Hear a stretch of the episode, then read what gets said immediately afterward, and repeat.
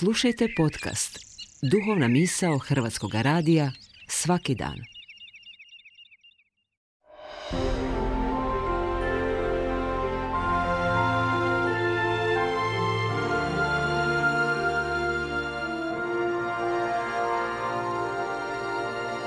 Duhovna misao. Urednica je Blaženka Jančić.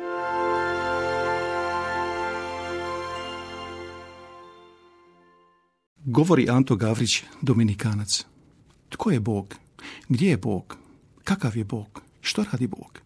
Pitanja su koja si ljudi postavljaju i na koja nastoje naći odgovore. Zgodno to prikazuje jedna stara legenda koja govori o nekom caru koji je puno razmišljao o svijetu i ljudima, te si jednoga dana i sam postavio pitanje, a tko je Bog i kakav je Bog? Ne mogavši naći zadovoljavajući odgovor, pozvao je k sebi najmudrije ljude svoga carstva i postavio im pitanje kakav je Bog. Daje vam tri dana da nađete odgovor. Ako ga do tada ne nađete, naredit ću da vam odrube glavu. Mudraci su se povukli, savjetovali su se, ali nisu mogli naći odgovor, a strah im je sve više rastao. No, caru se najavio neki siromašni pastir.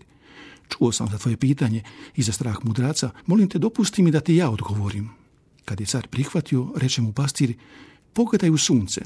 Ne mogu, odgovori car, oslijepit ću, bude mi gleda u sunce.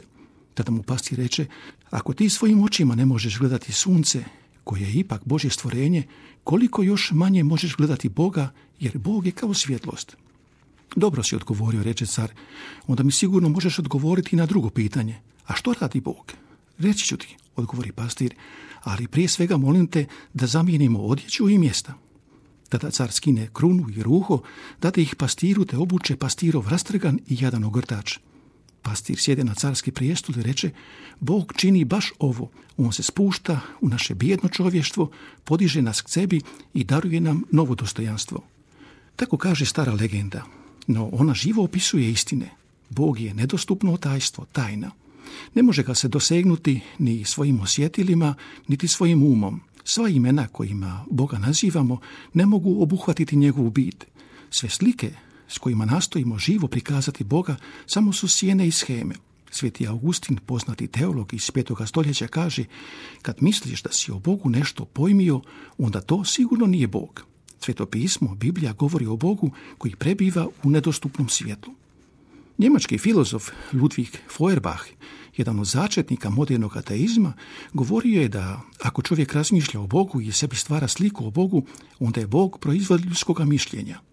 Kao što glazbeni sklada glazbu, slikar skicira neku sliku, tako i čovjek projicira Božju sliku na nebu, koja nije ništa drugo doli zbroj njegovih nadanja, želja ili strahova.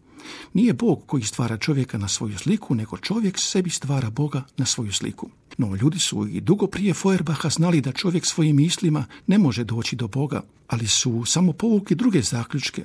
Ruski književnik Lav Tolstoj oštroumno je rekao, ako divljak prestane vjerovati u svog drvenog Boga, onda to ne znači da nema Boga, nego da Bog nije drvo.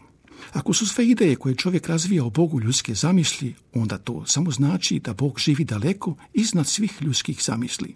I u drugim religijama nailazi se na Boga koji visoko na nebu stoluje, ali i da je došao k ljudima, bio dionik ljudskog života sve do smrti, to objavljuje jedino i samo kršćanstvo. To je poruka koja se nikada ranije nije čula.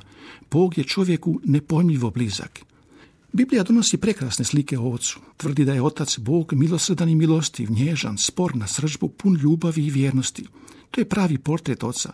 On je ljubav, praštanje, nježnost, milosređe. No, što radi Bog otac? On nas voli, oprašta, oslobađa, spašava nas. A kako bismo znali da je sve to istina, šalje svoga sina među nas. Evanđelist Ivan to potvrđuje, Bog je tako ljubio svijet te je dao svoga sina jedinorođenca. Bog je neizrecivo bogatstvo ljubavi, neiscrpna riznica dobrote i zajedništva. On je naša potpora i utvrda. Stoga nema razloga biti sebičan i zao. Možemo biti u službi drugih, zajednice, u službi općega dobra, a Bog će sve to stostruko nagraditi.